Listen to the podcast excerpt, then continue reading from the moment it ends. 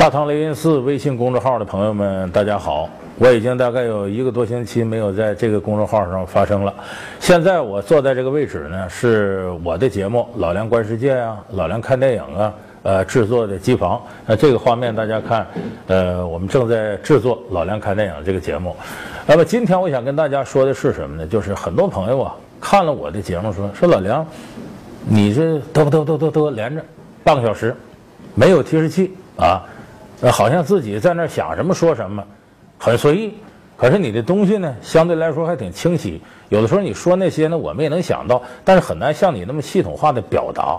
其实我们为什么要有大唐雷音寺这个公众号？我在开始创建这个公众号的一个初衷是什么呢？其实就是我发现我身边有好多人，他们思路也很清晰，他们可能对一些事情的认知程度也很高。可是每当要和人沟通表达的过程当中啊，好像突然间碰到了一种障碍。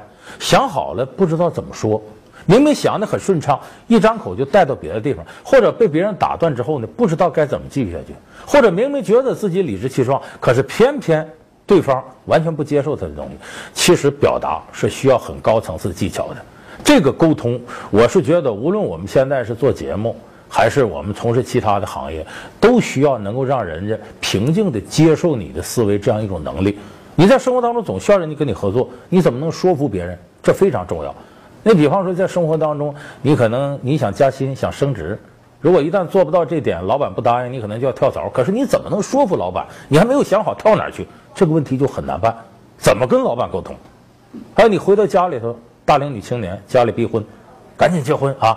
你怎么能让不伤害两辈人之间和谐的情况下，让父母理解你的理想、抱负和生存处境？这都需要有很高的沟通技巧。这个沟通技巧无非就体现在几个层面：一个是你选取的时间，再一个是你切入的角度。